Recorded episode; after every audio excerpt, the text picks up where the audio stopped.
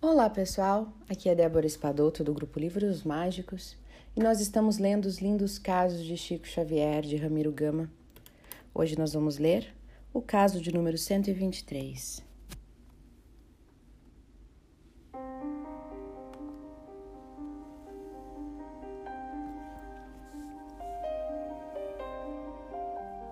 Desejo correcional.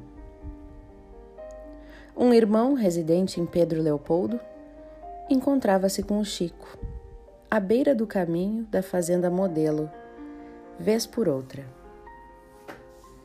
Era um obstinado, como que procurava o médium para lhe experimentar a paciência. Ele não acreditava na reencarnação e apresentava os seus argumentos ilógicos.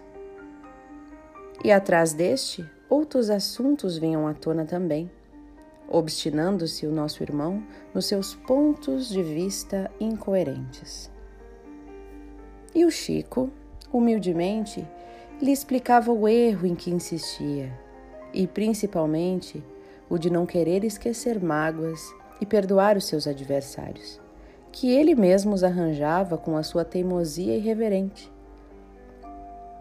Os conselhos, a paciência extremonstrada, Nada convencia o inveterado birrento, que tinha lá o seu modo diferente de ver as coisas e assim ficava, e com isso experimentava os nervos de seus irmãos de trabalho.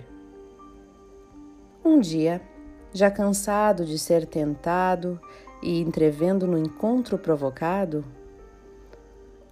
disse-lhe o Chico então, séria e amorosamente: Sabe de uma coisa, irmão?